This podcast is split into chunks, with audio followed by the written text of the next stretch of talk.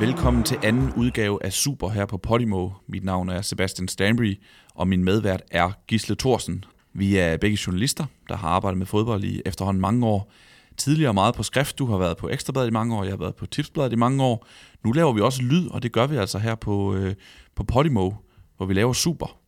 Kan vi, skal vi lige sætte et ord på ord på, fordi det er kun vores anden udsendelse. Det er kun vores anden udsendelse, som vi sagde i den første.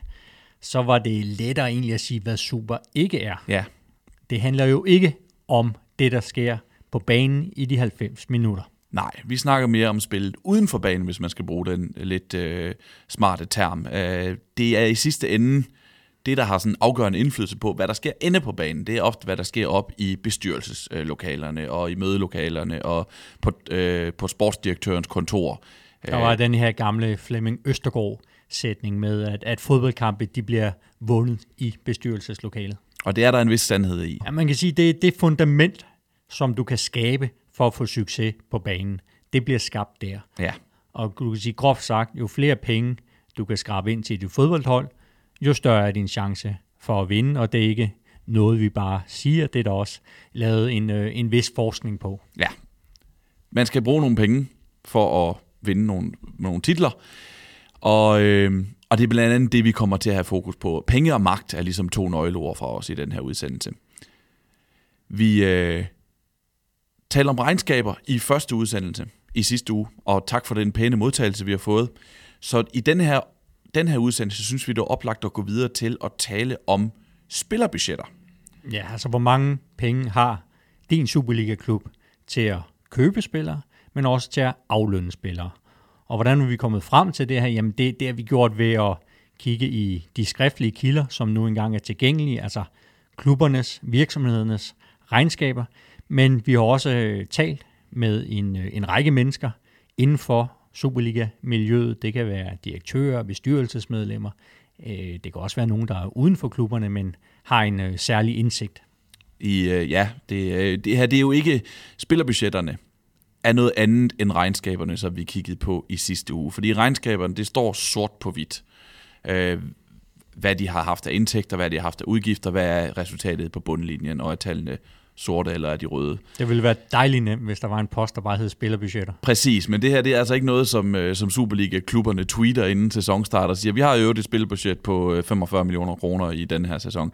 Det gør de ikke. Det skal sammensættes af nogle fors- forskellige ting, og, og det kan være sådan lidt i skyggerne nogle gange. Så vi har netop, som du siger, kigget på tallene, se hvad vi kan udlede ud af dem, og så talt med en masse folk øh, i klubberne uden for klubberne, for ligesom at sjuse os frem til, til nogle ting, Det er ikke, du kan ikke sætte to streger under de tal, vi kommer med, men det er også for at give øh, folk en fornemmelse også, hvordan ligger klubberne i forhold til hinanden. Det er jo også det, der, der er meget, meget interessant mere om, den ene klub har 30 eller 31 millioner i spillerbudget.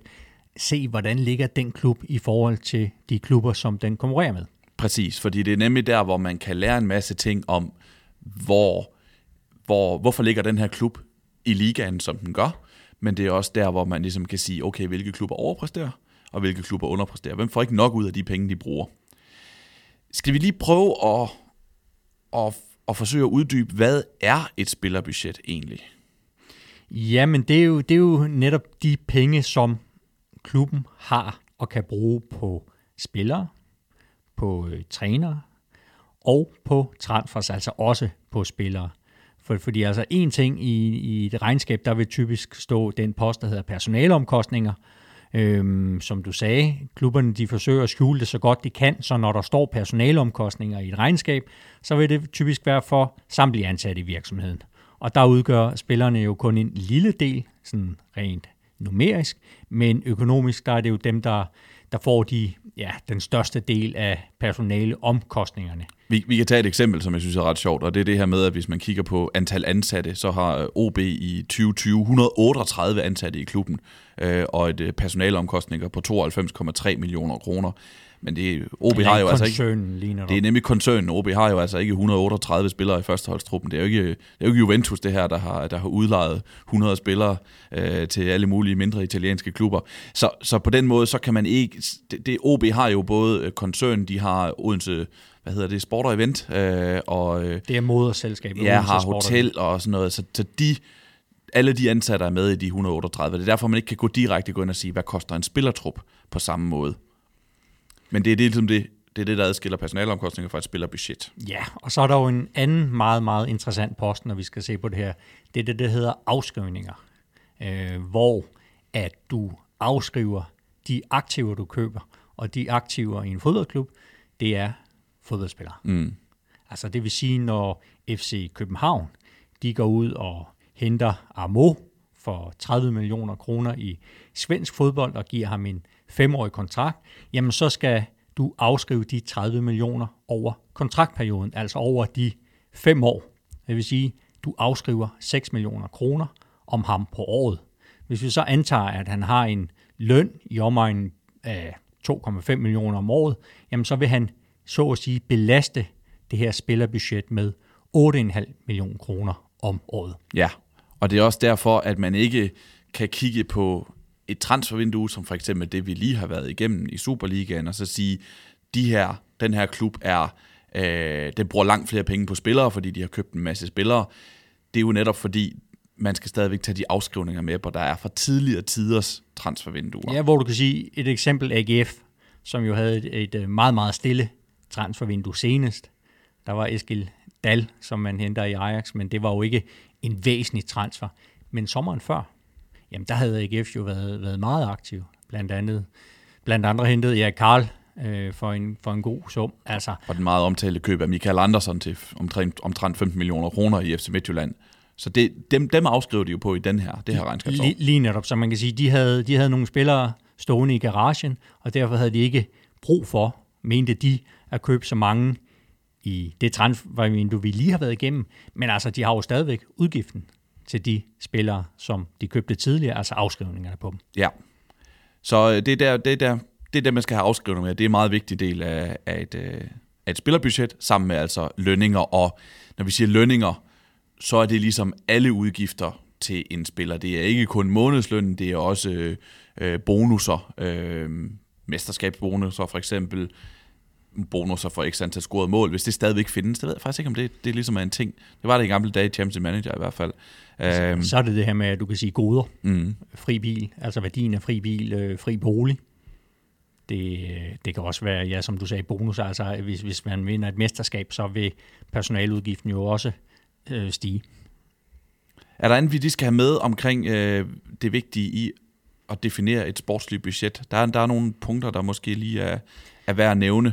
Ja, men der er jo som sagt, altså der er jo øh, visse usikkerhedsmomenter i og med, at, øh, at klubberne forsøger at skjule det så godt, fordi de vil helst ikke øh, give konkurrenterne for mange oplysninger, men det er nu alligevel mit indtryk, at, at klubberne har et meget godt øh, fingerpege om, hvor hinanden ligger.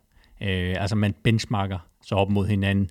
Øh, og, og, og vi har jo også, øh, ud over du kan sige, regnskaber, øh, samtaler med kilder, så har, så har vi jo også skælet til, til det arbejde, som din tidligere arbejdsgiver, Tipsblad, har, har lavet igennem mange år. Altså, de har jo sat øh, tal på klubbernes øh, spillerbudgetter, og jeg synes egentlig, når du også sammenligner med vores, at, at de rammer meget godt. Ja, det, det ser rigtig fornuftigt ud. Det er Trud Bager Tørsen, Tipsblad chefredaktør, som har gjort det her hvert halve år efter hvert transfervindue, øh, efter afslutning på hvert transfervindue, så har han ligesom sat sig ned og lavet spillerbudgetterne, også ud fra det samme grundige øh, researcharbejde, som vi har lavet for det, forud for den her udsendelse. Og, og så kan man sige, at, at der er jo en væsentlig ting også, det er at sige, men det, som er sket i januar måned, altså i transfervinduet, det kan vi jo ikke aflæse ud af regnskaberne. Så der, der er jo også et, et vist usikkerhedsmoment der, men vi kan jo for eksempel se, at en klub som FC København, kommer vi ikke til at tale meget om i dag, FCK, øh, men, men de var jo meget aktive, så det er jo også noget, som vil afspejle sig i deres øh, sportslige budget. Så er der en lille ting med, med selve rent sprogligt, som jeg lige synes, jeg vil nævne, og det er det her med, at vi kalder det et spillerbudget. Det kan lidt snyde, fordi det er ikke kun spillere, som du nævner, trænerne er også med i den her udgift. Øh, de er også en del af budgettet. Der er nogen, der kalder det et sportsligt budget, men det snyder måske også en lille smule, fordi vi kigger, forsøger så meget så godt som vi kan, at kigge på udgiften til Superliga-holdets første holdstrup. Og hvis det er sportsligt budget, jamen så kan man argumentere for, at så skal man måske også have øh, udgifter til akademiet, for eksempel med, som jo efterhånden er nogle ansenlige udgifter, hvis vi snakker, Jamen, efterhånden alle klubber satser kraftigt på egen ungdomsuddeling, udvikling, og nogle af dem satser mere end andre, så det er også nogle betragtelige omkostninger, der er forbundet med det. Men vi kigger altså på Superliga-klubbernes førsteholdstrupper, og det spiller budgettet til dem. Ja. Skal vi, øh, skal vi gå ned og kigge sådan på, på klubberne? Vi, vi, jeg tror, vi, vi kigger på bund 8 i dag. Fik vi nævnt det? Det fik vi ikke nævnt, men det, det gør vi, og det er ikke bund 8 i tabellen. Nej. Det er bund, bund 8 vurderet ud fra, hvilke klubber har de 8 laveste. Det lyder så mærkeligt at sige 8 laveste, men altså de laveste 8 spillerbudgetter i Superligaen. Så det vil sige, at vi fraregner AGF, øh, Brøndby, FC Midtjylland og FC København. De kommer i en senere udsendelse. Faktisk allerede næste uge kan vi godt tease for. Men vi har ligesom valgt at kigge på øh, de andre resterende otte klubber i denne udsendelse. Og skal vi ikke bare ligesom tage dem fra en ende af? Jo, lad os gøre det. Og igen, ikke sportsligt, men øh, ud fra, hvem har de, de laveste budgetter. Altid fra, fra bund til top, ikke? Så vi starter med det, som vi ligesom har vurderet har det laveste spillerbudget. Det er Viborg. Ja, altså de, øh, de ligger i vores vurdering omkring 20 millioner kroner i sportsligt budget øh, om året. Det er deres aktuelle niveau. Viborg, øh, du kan jo, hvis man går ind i deres regnskab, jamen der, der kan du se i seneste regnskab, det er jo så et 2021-regnskab, jamen der havde de personalomkostninger for lige over øh, 20,3 millioner. De har ikke øh, særlig mange ansatte, 44, og så har de så øh, afskrivninger for knap 2 millioner kroner. Det er jo ikke meget i nej, en, i en det, hel spillertrup. Nej, altså du kan sige, det er, det er bestemt ikke meget at sige. En, en typisk løn i Viborg kan ligge på 45 øh, 50.000 kroner om måneden. Øh, men de kan godt strække sig og give flere penge, øh, typisk til en, en angriber, som jo er de, de dyreste øh, at, at købe, og også dem, man oftest får flest penge for. Altså, så, så hvis Viborg kan jo godt gå op og nærme sig de her 100.000 kroner i, i månedsløn, måske nærmere 90.000 kroner. Mål er jo den mest eftertragtede vare i, i fodboldsverdenen, så angriber er ofte de dyreste spillere. Og man kan sige, det her med Viborgs spillerbudget på omkring 20 millioner kroner, det er jo naturligt, at det er det laveste i Superligaen. Det er en klub, der ikke har været i den bedste række i en god håndfuld år. De rykkede ned i 2017, har ikke været op før den her sommer. Så det giver god mening, at, at deres budgetter ikke kan måle sig med de andre de andre, store, øh, de andre klubber i Superligaen. Ja, og så, så er der også noget, hvis, hvis vi taler det her med, med kontrakter og, og klubber, der ligger på øh, Viborgs niveau, så vil det jo ofte være sådan at sige, at du har en kontrakt, der gælder i Superligaen, og så har du en anden kontrakt, der gælder i første division. Mm. Det, er, det er i hvert fald noget, klubberne, øh, der, der ligger med den der nedrykningsrisiko, gerne vil have med i, øh, i en kontrakt, så er det spørgsmål, om man kan få det igennem i en forhandling. Ja, vi har tidligere hørt om klubber, som er kommet lidt galt sted, fordi de ikke har haft de her ting, og så er det lige pludselig rykket ned, og så bliver det voldsomt dyrt, fordi indtægterne jo simpelthen bare i første division er på et helt andet niveau. TV, øh, sponsoraftaler osv. Det, det er meget smart at have med, at man ikke skal bruge helt lige så mange penge på, sin, på sit spillerbudget i første division. Ja, øh, og så kan man sige, Viborgs, øh, hvis vi taler lidt om den udvikling, de har været igennem, jamen der kan man sige, at deres, de har lagt en, en, en lille smule på, altså et, et par millioner i, i de her personalomkostninger. Øhm, så, så det er jo, de er jo også godt klar over at sige, men skal vi overleve i Superligaen mere end en sæson, øhm, så skal vi have vores øh, spillerbudget op. Lige nu, der får de, vi kan sige, rigtig, rigtig meget ud af ikke særlig meget, sådan rent økonomisk set. Ja, de, man kan jo sige, vurderet ud fra deres spillerbudget, så burde de rykke ned i første division igen. Og det ligger de jo altså ikke til lige nu. Øhm, så. Men en anden vigtig pointe, det er jo også at sige, at det er jo ikke fordi, at forskellen er så store hernede i bunden, som de er, når vi senere kommer op i, i toppen af rækken. Altså det er, det er lidt, lidt færre millioner, der, der adskiller øh, de enkelte klubber. Det, det vil I kunne se, som vi, som vi går fremad, at i bunden vil det ofte være sådan et par millioner, vi rykker os fra gang til gang, men når vi kommer særligt op i toppen af Superligaen, ja, så er det netop 10-20 øh, altså millioner, så er det et tocifret millionbeløb, der adskiller de her klubber, og hvor meget de bruger. Ja, man kan sammenligne det lidt med hylder, altså at, at klubberne er på forskellige hylder. Og så sige, Viborg, hvis det er den her Amager-hylde, jamen så står de på, på den aller, aller laveste, øhm, men de står der ikke alene og der er ikke, fordi at, at afstanden op til næste hylde er sådan helt uoverstigelig. Så, så det er jo også det, som når klubberne sammenligner sig med hinanden, så er det jo også hele tiden med at sige, okay, hvordan kan vi komme op på en hylde over den, vi er lige nu, og komme op og fange de næste. Meget logisk. Vi startede med den ene af oprykkerne i Superligaen i den her sæson, og så går vi til den næste, Silkeborg, som er næste punkt med det næstlaveste spillerbudget i Superligaen. Ja, alle, alle skal dække i Superligaen. Ja, forstår det nok, synes jeg. Bestemt. Altså, de har jo, de har jo spillet øh, fremragende, øh, og, og man kunne sige, at, at Kent Nielsen han har gjort det med, jeg ved ikke, om man kan tillade sig at kalde det et øh, discount-budget, men, men i denne her ramme, der, der tænker jeg godt, at, at det er et dækkende ord.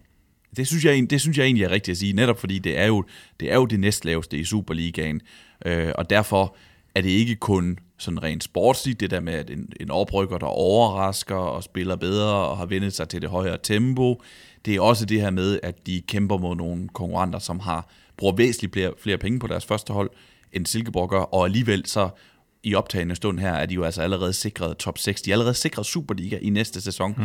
og det er jo altså, det er stort for en klub, som har været vant til at være elevatorhold, hvis vi ser over de seneste mange sæsoner. Det er ikke mange sæsoner, hvor de har to sæsoner i træk i den bedste række. Og det er jo fordi de bruger relativt få penge sammenlignet ja. med mange af konkurrenterne. Vi, vi kan godt løfte sløret for tallet. Altså, vi vurderer Silkeborg til at, at have et, øh, et, et øh, budget, spillerbudget på lige omkring 23 millioner kroner. Og lønstrukturen er nogenlunde det samme som, som i Viborg? Ja, det er den. Det er den. Altså der, hvor de adskiller sig, de to klubber, øhm, det er, øh, at Silkeborg er en del af en større øh, virksomhed, øh, og derfor har flere ansatte, og derfor også flere eller højere personale omkostninger. Øh, de har jo papirfabrikken blandt andet, som et, øh, et godt ben for Silkeborg at stå på. Altså det er jo også noget af det, der giver denne her øh, soliditet. Øh, Silkeborg er ikke kommet med deres øh, 20 21-regnskab endnu. Det kommer i marts, øh, og der forventer de jo et, øh, et resultat, der lander et sted mellem 0 og 10 millioner kroner. Og jeg tror godt, vi kan love, at det i hvert fald ikke bliver 0. Altså med, også med den udvikling, der har været i Silkeborg. Altså det, det ser solidt ud. Ja, det gør det, og Silkeborg har også altid været, de seneste mange år har været kendt for en klub, der ikke har satset voldsomt. De, øh, I fodbold er underskud jo ikke nødvendigvis en dårlig ting. Nogle gange kan underskud være sådan en strategisk beslutning, at man bruger nogle penge for at satse lidt sportsligt, og så komme højere op i både i det sportslige hierarki. Men der har Silkeborg i, i mange år sat tæring efter næring, og ikke brugt penge, de ikke har, og har kørt en rigtig fornuftig forretning. I, og, og det kan man godt se, og også på, den, på hvor mange penge de bruger på deres hold, at det er færre penge, de bruger, men så har de så alligevel fået rigtig stor sportslig succes over de seneste par år med oprykningen, og nu med den her øh, top 6-placering. Ja, vi kan jo se, det, det har jo heller ikke fået dem til at gå ud og sige, okay, nu, nu skal vi lægge på lige nu. Altså, vi så et meget, meget stille transfervindue i Silkeborg, hvilket var meget positivt, fordi de holdt fast i nogle af de her profiler, som henrykker os lige nu øh, på banerne. Øhm, Lukas Engel lejede i Vejle det, det var sådan set nogenlunde det. Det var sådan set det, og så har han gået direkte ind i startopstillingen og gør det ganske glimrende på den her venstre bakposition. Ja, så det er ikke øh, fordi, at Silkeborg har lagt meget på deres budget i den her vinter. Nej, vi har snakket lidt om det der med, om de kan, ligesom kan, du og jeg har snakket om det her med, om de kan blive ved, fordi det bliver jo ikke lige så, det kan ikke blive ved med at være lige så billigt at have sådan et hold. Nej, altså du kan sige, udfordringen bliver jo, hvad sker der, når kontrakterne med en række profiler, de skal genforhandles. For lige nu, altså, du sagde det også før, altså, de, de ligger jo ikke på millionlønninger i Silkeborg.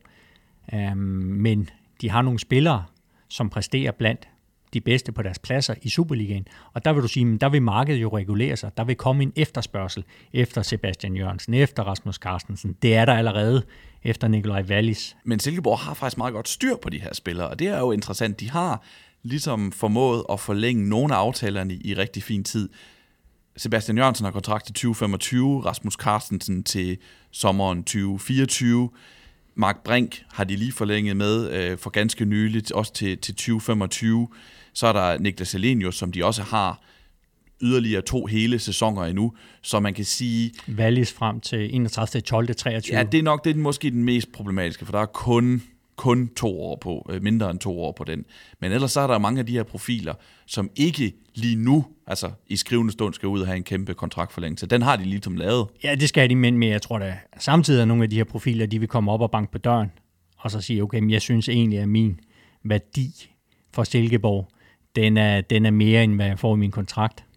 Jeg ved godt, og så vil, så vil direktøren sidde og sige, jamen, er du så også klar til at, at gå ned i løn, når du ikke præsterer så godt? Mm. Men det er jo det her spil, der bliver, men der kan jo bare komme det der pres på udefra. Altså, der kommer klubber, der gerne vil købe de her spillere.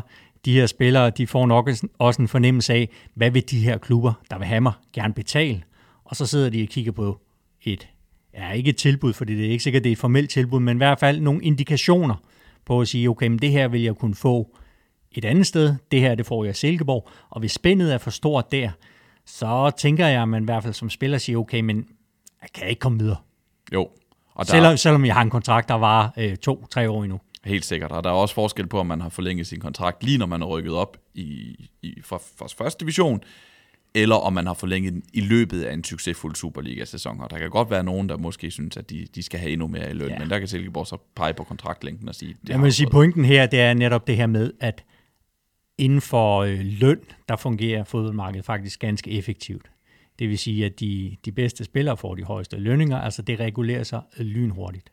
Øh, og, og, og der er det, hvor jeg vil sige, at, at Silkeborg i hvert fald står med en, en potentiel udfordring, at når de skal ud og forlænge kontrakten med, okay, nu har de, vi lige talt om, de har papir på mange af de her profiler øh, et stykke tid nu, men når de sådan generelt skal i gang med de her kontraktforlængelser, jamen så vil spillerne jo også sige, men nu er vi jo i en, i en klub, der er, der er top 6 i Superligaen. Nu er vi ikke bare den her oprykker. Øh, det vil vi jo godt have, skal afspejle sig i vores løn. Og, og det har Silkeborg jo øh, vil have svært ved at, at sige, men okay, nu, nu giver vi bare lønforholdelser til alle sammen, for det er økonomien ikke til. Nej. Selvom den er god, så er den ikke til, at der bliver, bliver lønfest i Søhøjlandet. Nej, og det er måske en meget god overgang til at, at gå videre til den snak, vi har med Silkeborg direktør Kent Madsen, som jeg har fanget på en telefon. Han sad i en bus med nogle øh, sponsorer på, da jeg ringede til ham, så lyden er ikke som du og jeg, Gisle, der står og taler ind i en mikrofon. Men øh, jeg synes alligevel, at vi skal høre, hvad han har at sige, og det her med, at Silkeborg faktisk præsterer over deres sportslige budget. Romantikeren i mig siger jo, at vi skal bare fortsætte med at gøre det på den samme måde, og så hele tiden forsøge at lægge lidt på. Øhm, og realisten i mig siger, jamen det, jeg ved jo godt det der, og sådan, sådan er det alt andet lige. Så i øjeblikket, der ved vi godt, at vi, vi, vi øh, af de årsager, vi lige har talt om, formodentlig præsterer til mere, end hvad vi kan forvente. Og, og det kommer sandsynligvis til at, at udligne sig over tid, men, men lige nu der er vi jo så glade for at være det sted, vi er, og, og, og har der ikke mistet troen på, at vi med det setup, vi har nu, kan gøre det endnu bedre. Hvordan oplever du ligesom det økonomiske kapløb, hvis man kan kalde det den økonomiske udvikling i Superligaen i disse år? Jamen, det, jeg oplever det som konkurrencen bliver større og større, og de største klubber øh, investerer mere og mere massivt. Øh, senest så vi det jo her i, i januar transfervinduet, hvor både FC København og FC Midtjylland øh, lavede en række ting, som dybest set er en magtdemonstration i forhold til resten. Øh, så, så jeg synes jo, at det bliver alle lige de mange år, jeg har været med, der er det blevet sværere og sværere for den lidt mindre klub at konkurrere. Og det, det er en udvikling, jeg forventer fortsætter. Og hvad gør I så for at følge med? Forsøger I at få flere penge ind, eller forsøger at få mere for pengene? Jamen, det er jo virkelig lidt af det hele. Altså, vi, vi forsøger med vores egen strategi, øh, med, hvor, vi, hvor vi satser i forhold til klubbens størrelse relativt massivt på talentudvikling. Øh, og, og, så, øh, og så også øh, at have en veldefineret spillestil, hvor vi jo gør det alt andet lige anderledes end de fleste andre øh, klubber, de andre hold. Øh, altså, vi bare forsøger at gøre det på samme måde som de stærkeste klubber. Jamen, så er det logisk, at vi taber til nogen, der skal bruge mange flere penge. Men vi forsøger at finde vores egen vej og gøre det på, på en lidt anden måde. Øh, og i virkeligheden kan du sige, at det budget, det danske landshold har, det berettiger jo kun til lige nummer 50 i verden, men vi er vist nok nummer 10. Så, så hvis man kan, kan finde sin egen måde at gøre, på, gøre det på og lykkes med det, jamen, så har man en chance for at udfordre. Og hvad med det økonomiske? Har I nogle planer om at skrue op på nogen måde, eller planer for, hvordan I kan skrue op? Altså, ja, altså, øh, vi, vi, vi, vi driver det til lange sejltræk, som sagt, og ligger lidt, forsøger hele tiden at bygge en lille smule på. Øh, vi har jo sagt åbent, faktisk i nogle år, at hvis der kommer øh, hvis der kommer en mulighed for gode, stærke investorer, der også kan komme med, med know-how, så vi kan gøre fodbolden i Silkeborg endnu stærkere, ja, så er vi åbne over for det. Men indtil nu har der ikke været nogen løsninger, vi har synes, der var værd at gå på, og vi, vi synes måske virkelig, at nogle af de løsninger, der er fundet, øh, nogle andre steder, uden at nævne øh, navne, ser mindre heldige ud. Jeg synes, det er værd at hæfte sig ved det her, han, han siger med, at man gerne vil have eksterne investorer ind, men jeg hæftede mig ved de ord, der hedder, hvor han siger, med know-how. Fordi for Silkeborg handler det ikke om at skrue op for budgettet for enhver pris. På trods af, at vi ved, at det er mange gange det, der også driver den sportslige, budget, øh, sportslige succes. Han vil undgå de der klubejere, som har undervurderet dansk fodbold, som har troet, jamen vi overtager lige den her forretning, ingen nævnt, ingen glemt, og så øh, køber en masse spillere ind, og så vi gør dem lige gode i dansk fodbold, og så sælger vi dem til udlandet. Det har vi allerede set inden for de seneste par år en del eksempler på, at det kan give store, sports, have store sportslige konsekvenser, hvis man undervurderer ligaerne. Ja, og så kan man sige, Silke, Silke, Silkeborg er jo heller ikke presset til at skulle ud, ud fra den præmis, at de, vi skal have noget kapital ind. Altså, de har jo en forretning, som er sund. Så er det bare spørgsmålet om, om den forretning er stor nok til, at klubben øhm, kan regne med, at, at det her top 6 det bliver mere end den her ene gang, som det nu bliver her.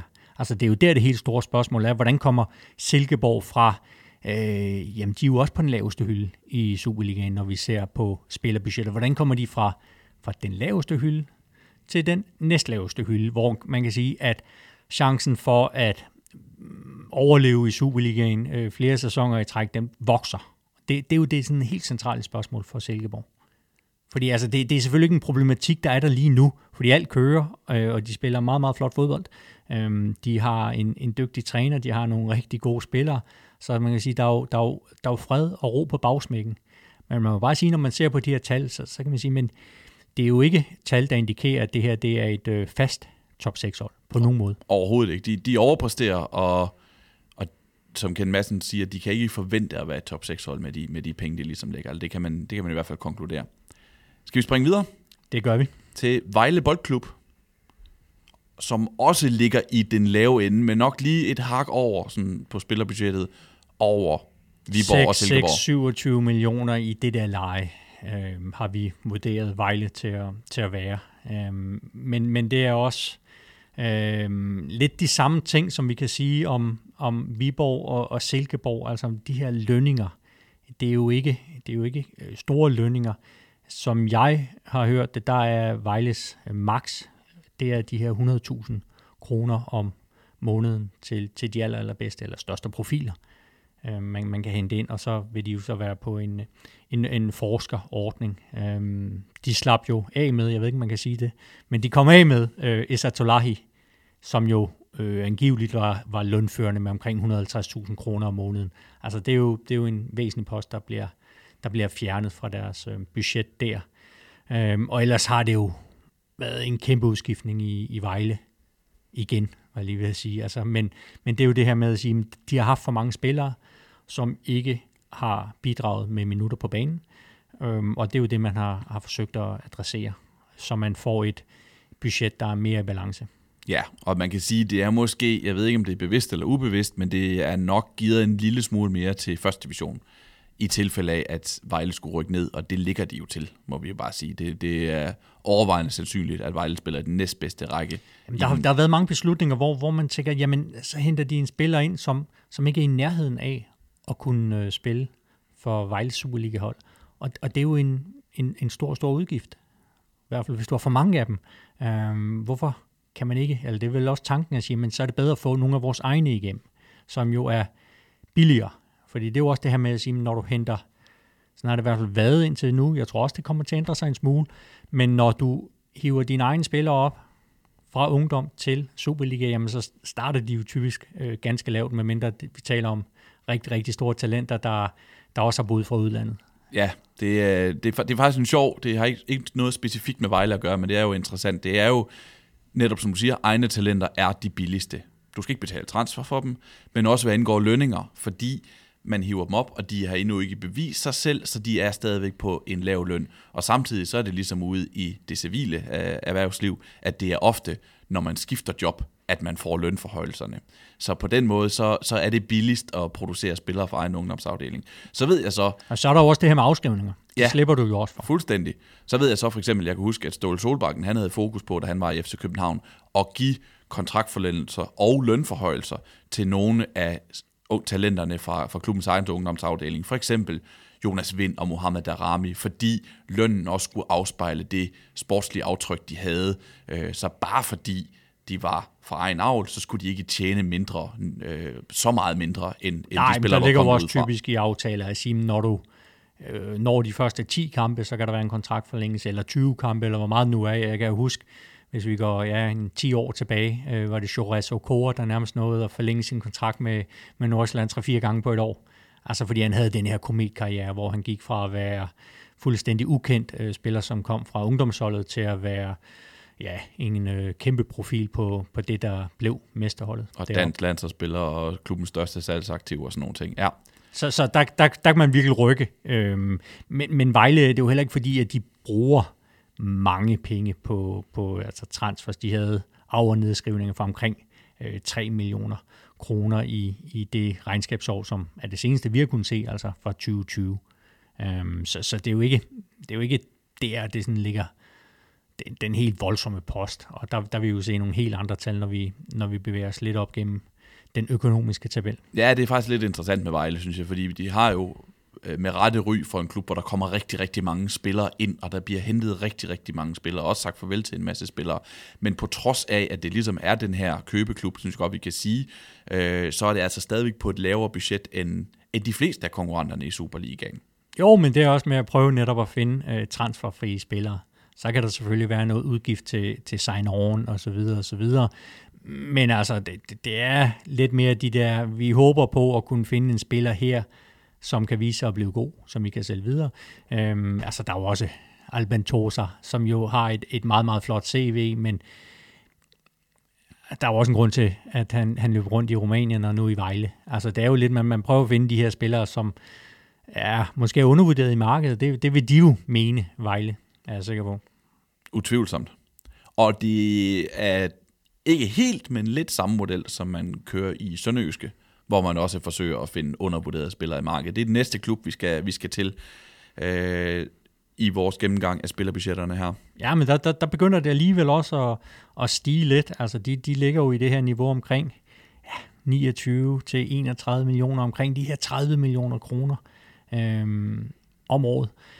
Og de kan også godt betale øh, nogle lønninger, det har de i hvert fald traditionelt gjort, øh, som, som var højere end, end det, vi har set i nogle af de klubber, vi har været igennem. Altså øh, Mads Albeck, da de, da de hentede ham, øh, det var en, øh, en, en, en dyr spiller i løn, hvis man kan sige det, efter sådan sønderjyske forhold omkring de her angiveligt 170.000 kroner om måneden. Mark Dahl Hente ligger så øh, skridtet lige under, men, men også en øh, efter sønderjyske forhold løntung spiller. Altså det, det er spillere, som hvis de skal spille i Sønderjyske, så skal, tager de så også betalt for det. Mads Albæk kom hjem efter mange år i udlandet.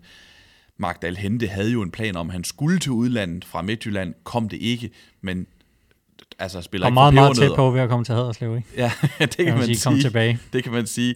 Øh, men han spiller ikke for pebernødder i hvis Nej, men det er jo også igen, altså det er jo også et eksempel på det her, vi, vi talte om før, med at, at markedet det regulerer sig selv. Altså det er en spiller, der har vist, at han er en, øh, en rigtig, rigtig dygtig Superliga-spiller øh, på endda også i en bedre klub end Sønderjyske.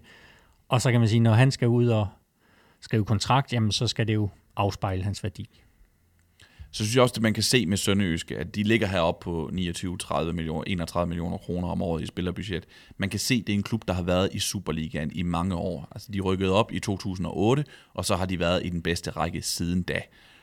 Og vi har jo set mange af de andre klubber rykker op, rykker ned. Det, har også, det kommer til at nogle gange til at hakke lidt på økonomien.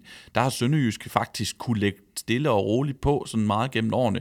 Og de har jo et spillerbudget, som noget nær fordoblet sådan inden for et år 10 cirka, fordi på et tidspunkt var de nok det mindste klub i Superligaen. Jo, men da de, da de røg op, der var det jo lidt et, et mirakel. Så mm. blev det i hvert fald omtalt, at de igen og igen kunne blive ved med, ja, at, med at redde sig. Ja, de blev ved med at redde sig nemlig, ja. De har jo ingen penge, og hvordan kan de gøre det?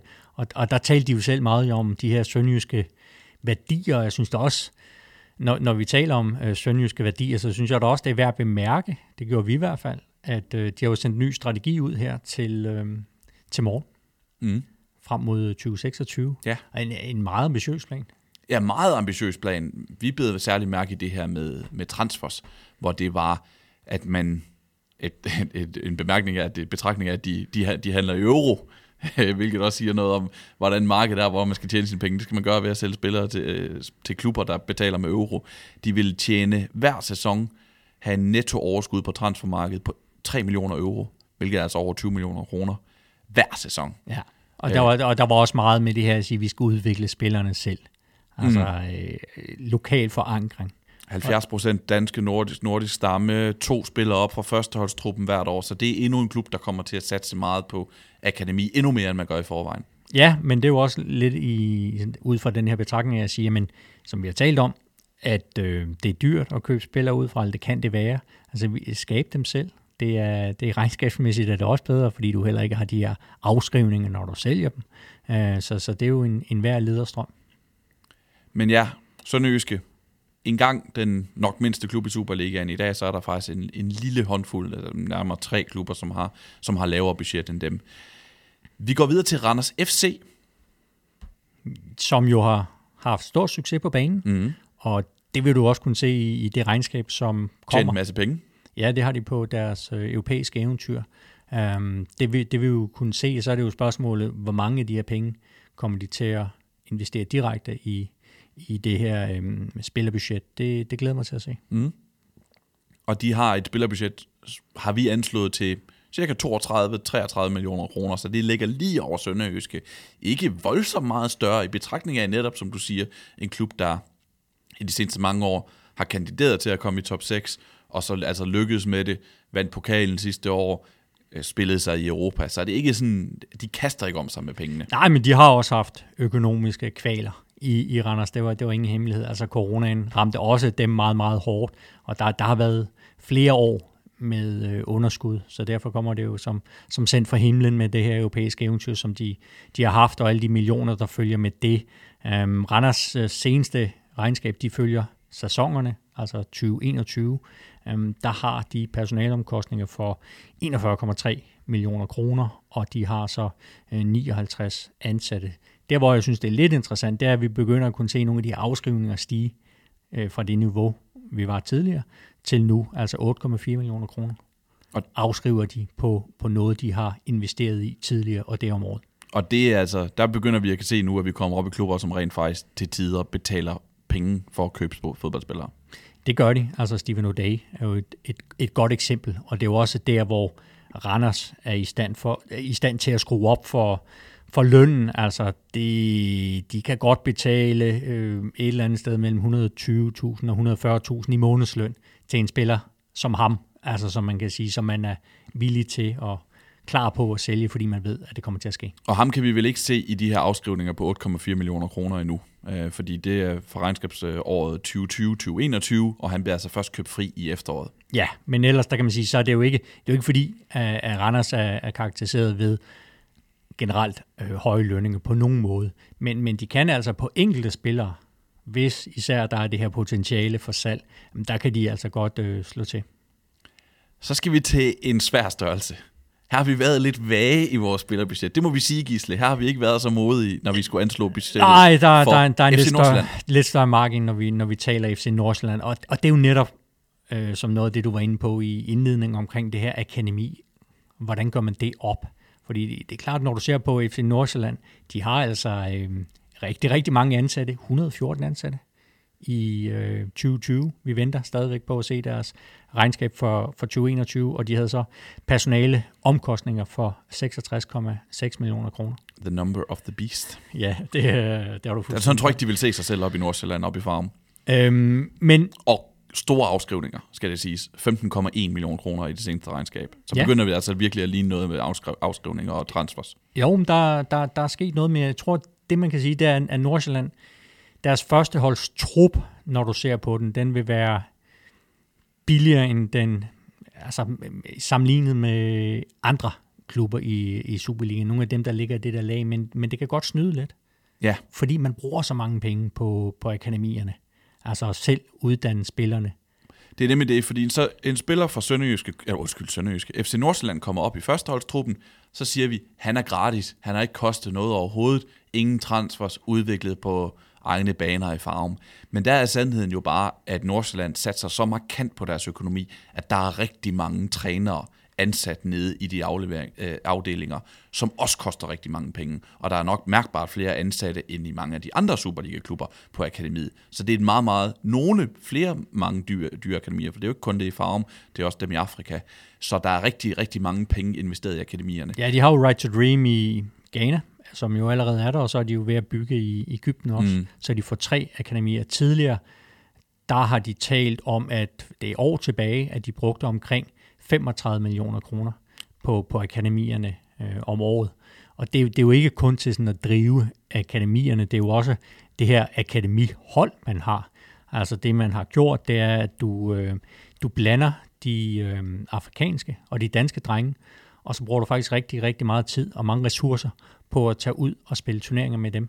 Det vil sige, når øh, Mohamed Kudus og øh, Mathias Jensen eller Damskov øh, og Kamaldin øh, lige pludselig spiller sammen på Superligaen, så er det jo ikke nyt. De, de, de kender hinanden.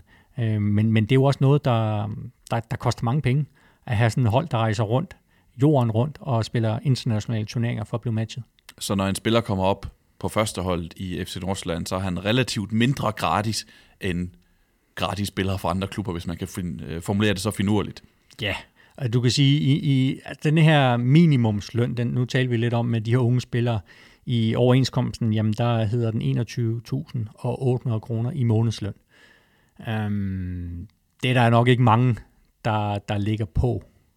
Altså, de, de stiger lynhurtigt, og der er også nogle af de her, det er jo så store talenter, at, at jamen, jamen, jeg skal jo ikke have en, en løn på, på knap 22.000 om måneden, når jeg er en spiller, der kan potentielt til sommer blive solgt for, lad os sige, 20 millioner, 25 millioner. 50-70 millioner kroner. De allerstørste. Som men, vi jo set, har set nogle af dem kostet, ikke? Det, det er rigtigt. Altså, der kan du sige, en, en, en spiller som Kamaldin, han fik jo også hurtigt i FC Nordsjælland en kontrakt, der var øh, væsentligt over den her minimumstakst. Ja, og, og, hvis, det, og det er også noget, det Nordsjælland tror jeg kan blive udfordret på i øh, fremtiden. Det er jo, at de her unge spillere, de har jo også agenter. Og lige nu, der er tendensen i fodboldverdenen, at det er, den går ungt at det er der, transferpengene ligger. Og så vil, det vil de her unge spillere jo også kunne se, og deres agenter især, at sige, okay, men her har I et aktiv, som kan blive meget, meget værd for jer inden for meget, meget kort tid. Det aktiv skal I betale for, og det er jo via løn. Vi kan jo lige se, for eksempel, bare for at tage et eksempel for, hvad ungdom koster, så har FC Nordsjælland lige brugt op mod 15 millioner kroner på en spiller i FC Midtjylland. 11, 11 tror jeg. 11, okay. Det er de 15 millioner med, med Mads Dør den anden vej. Okay, Øh, mange penge i hvert fald for en spiller i... Øh, der bliver hentet. Mads, Mads Hansen er det her, vi taler om i FC Midtjylland, som jo er, en, jeg synes, han er en fremragende spiller, men han har ikke bevist noget på Superliga-niveau overhovedet i, i FC Midtjylland, fordi han ikke har fået noget at få chancen endnu. Og alligevel så koster han et tocifret millionbeløb, og skal jo have løn efter, at han koster et tocifret millionbeløb også. Så ja, priserne stiger også kan vi se nu internt i Superligaen med de her handler. Og hvis Mads Hansen skal have de penge, jamen, så vil de andre spillere i FC Nordsjælland, så føler de på eget niveau, eller på samme niveau, nok gerne have noget, der ligner det samme. Ja, og det er jo også derfor, man i, i klubber øh, typisk arbejder med, med en øh, lønstruktur. Altså hvis vi tager den for, for Nordsjælland, jamen så vil det være, at du, siger, du har de helt nye, unge, friske spillere fra akademiet, der ligger i den øh, laveste kasse, hvor vi starter med sikkert fra minimumslønnen og så en, en lille smule op, øhm, så kommer der lynhurtigt øh, en lønstigning, når du har opnået noget førsteholdsfodbold. Når du ligesom har vist, okay, jeg er mere end en akademispiller. Næste øh, trin for en spiller, det er så at blive etableret. Det, er, det, er, det kunne være en Jakob Sten Christensen, for eksempel. Nu ved jeg godt, at han er lidt inde og ude af holdet, men, men det er en spiller, der har trods alt været der i så mange sæsoner, stadig ung. Han er ikke bare opnået noget førsteholdsfodbold, han har, han har spillet en del. Og så til sidst de her ledere profiler, som en anden ung spiller allerede er gået op i den klasse, altså Magnus Kofod. Mm. Øh, så det, så, eller det kunne også være Kian Hansen, Erik Marksen. Altså det er de der spillere, som ligger i, i, den, i den højeste del af, af lønhierarkiet, og jeg tror, at der er sådan rimelig bred enighed om, at, at Kian Hansen formentlig er den lønførende øh, spiller i, i FC Nordsjælland med en løn på ja, i underkanten af, af 200.000 kroner om måneden, og så kan det være, at nogle af de her penge, det er også det, vi skal sige, at det kan være noget sign-on, han har fået, men hvis man fordeler det sign-on ud over kontraktperioden, så er det der, man når den her månedsløn. Vi skal videre til de to sidste klubber i dem her gennemgang. Husk på, at vi gemmer altså de fire økonomisk største klubber til næste uge. Vi skal til OB, vi skal til Fyn, hvor, ja. og, og der spiller budget. Ja, og, og der rammer vi ind i det her med, at, at fodboldafdelingen er jo en, en del af en større koncern, Odense Sport og Event. Altså det er jo en, øh, en koncern, som har lidt under coronaen. Det er også en koncern, som har, har tabt over 200 millioner kroner over de seneste 10 år. De gik i 0 i 2019, men ellers har det været øh, rigtig, rigtig mange underskud på, på Fyn, og et underskud på knap øh, 27 millioner i regnskabsåret 2020. Det er også en klub, der har skruet ned for deres øh, ja, spillerbudget. Det kan vi jo, det kan vi jo, det kan tallene tydeligt vise, når vi, når vi taler om dem lige om lidt. Uh, vi vurderer dem til at ligge lige over uh, de 40 millioner, altså i, i lavet 41 til 43 millioner kroner. Det kan også være en smule højere, men, men det er lige i det niveau, at, at OB de, de ligger. Um, og, der, og der var det jo netop, altså der, der var blevet skruet ned. Uh, ja, du, du fortalte mig historien tidligere. Ja, det er jo et af de mest sådan, voldsomme skift i Superligaen. Et af de mest voldsomme udviklinger i Superligaen. Og det er altså en udvikling med, med pil nedad, i hvert fald rent økonomisk. Fordi hvis vi går sådan... I sidste halvdelen af nullerne, der begyndte OB at skrue kraftigt op. Og man skruede så kraftigt op, at man faktisk på et tidspunkt sådan kunne måle sig, hvis vi går 12-13 år tilbage, kunne måle sig med FC København og Brøndby i, hvor, hvor stort spillerbudget man havde. Øh, anslået kunne det måske endda være, være dobbelt så stort, som det er nu. Øh, og Jamen, de lå jo og kæmpede med FCK det gjorde de, i og de, de år, flere gange om mesterskabet. De, havde de, de har de her tre sølvmedaljer fra øh, i 2009, 2010 og 2011, hvor i særligt i 2009-10 sæsonen, der tror jeg, de tænkte, de skulle være danske mester, og ligesom givet forretningen efter det. Det var jo Jemba Jemba, og det var Utaka, og øh, en masse dyre danske profiler også de fik så aldrig det her mesterskab, og økonomien kunne ikke holde til det der i længden. Indtægterne var ikke til de udgifter, de havde, og siden har de skruet voldsomt ned. Det, det kunne måske godt, hvis Niels Thorborg var indstillet på det. Altså manden Lisi, øh, Niels Thorborg, øh, som jo ejer hovedparten af, af Odense Sport og Event. Han har mange penge. Han er blandt de, de rigeste mennesker i, i det her land. Men jeg tror ikke, hans lyst til at blive ved med at dække det underskud, øh, som der var, den, den, den, den dalede. Nej, sportsligt, altså sådan forretningen OB i sig selv, kunne ikke matche det her udgiftsniveau, man havde til spillere den der gang. Og derfor har man jo skruet kraftigt ned for forretningen. Og derfor har OB jo heller ikke budgettet til at ligge meget hver, hver andet end et midterhold i Superligaen lige nu, hvis man kigger så hårdt på det. Ja, du kan sige, de er, de er sådan et, en rimelig afstand til, til de klubber, der, der ligger i bunden. Men der er også et, øh, der er rigtig, rigtig langt op til, til de gode gamle dage, hvis man kan sige det på den fasong for OB. Øh, og også et, øh, et stykke efter en, en klub som AGF, som vi jeg kommer til at tale, tale mere om i næste udsendelse. Ja, helt bestemt. Jeg synes jo, jeg synes jo egentlig, at det, det er her, man ligesom kan bruge budgetterne til at forklare nogle ting rent sportsligt. Fordi OB havde i øvrigt med et fremragende hold rykket ned i 98, rykket så op igen i 99, og har ikke været nede i første division siden da. Og det har vi jo altså set mange af de andre klubber være. Også fra store byer. Vi har set øh, Esbjerg rykke ned adskillige gange. Vi har set AGF rykke ned tre gange. Randers har været nede. Vejle har været nede. Og OB har altså ligget i Superligaen i mere end 20 år fast. Og det har de også budgettet til, og har haft budgettet til. Men lige nu har de altså heller ikke budgettet til mere end det. De har ikke budgettet til at gå op og kæmpe med om medaljer, hvis vi ser på det rent økonomisk. Nej, altså det er lidt den der magiske grænse for dem, øh, det er jo at komme med i øh, mesterskabsspillet. Det, er, det er jo nogenlunde der, hvor, hvor OB ligger. Kan de komme med i mesterskabsspillet, så er det godt. Kommer de ikke med, så kan du heller ikke sige ud fra økonomien, at det er sådan fuldstændig katastrofalt, for, for, fordi den er ikke så stor, som den har været engang, men trods alt må vi sige, det er jo en, en klub, der, der godt kan, kan betale øh, høje lønninger, i hvert fald til, til visse spillere du kan godt gå op og betale øh, ja, omkring de 200.000. Nok også lidt mere på, på enkelte, hvis du, for eksempel henter en Emmanuel Sabi på en, på en fri transfer, så, øh, så vil han nok sige, okay, nu har I sluppet for at betale transfer for mig. Det skal afspejle sig i lønnen. Skal vi tale om en klub som den sidste, som man faktisk måske nok kan sammenligne lidt med OB sådan i status i Superligaen.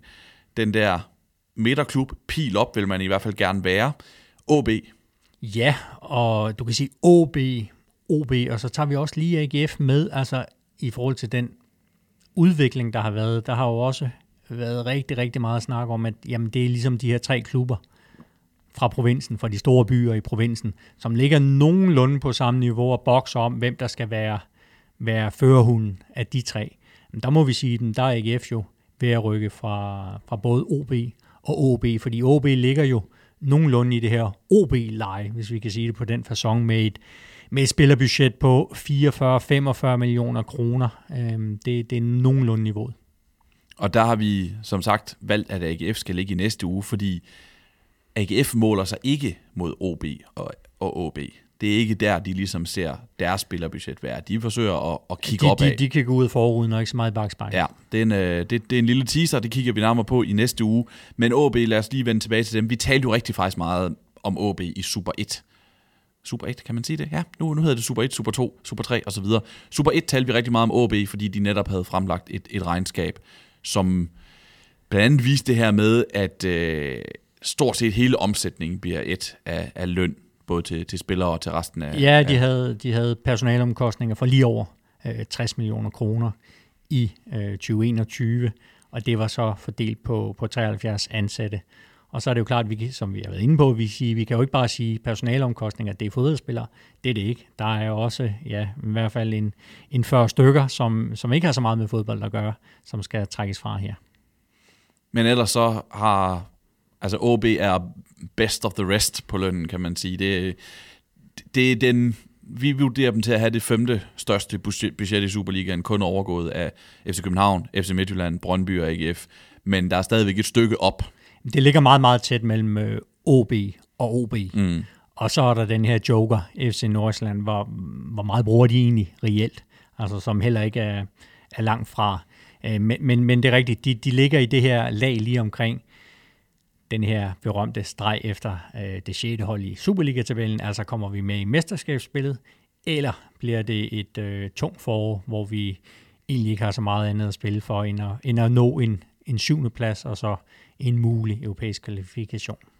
Og OB er jo også i en position, hvor de har nogle spillere, enkelte spillere med, med høje lønninger, og kan godt sådan konkurrere med, som jeg tror også, vi nævnte som pointe i sidste uge, de kan godt på den enkelte spiller konkurrere med, med, OB, eller med OB og, øh, og, og AGF, at, med AGF primært som dem ja. benchmarker imod her, men ikke sådan på hele truppen. Der vil de ikke gøre det. Nej, nej, det har, det, det har de ikke økonomi til, og det var også lidt illustreret af det her Patrick Olsen-køb, som AGF jo gjorde i, i OB for, ja, hvad er det, halvandet, halvandet, halvandet år siden. Det var sommeren 2020, ja. som var viste sig ikke at være en sportslig succes. I hvert fald så har AGF halvandet år senere sendt ham til polsk fodbold, men som virkelig var en, synes jeg, kraftig, en, en af de mest symbolske transfer til Superligaen i lang tid, fordi det virkelig var en indikator for, hvor ligger de her klubber henne økonomisk i forhold til hinanden.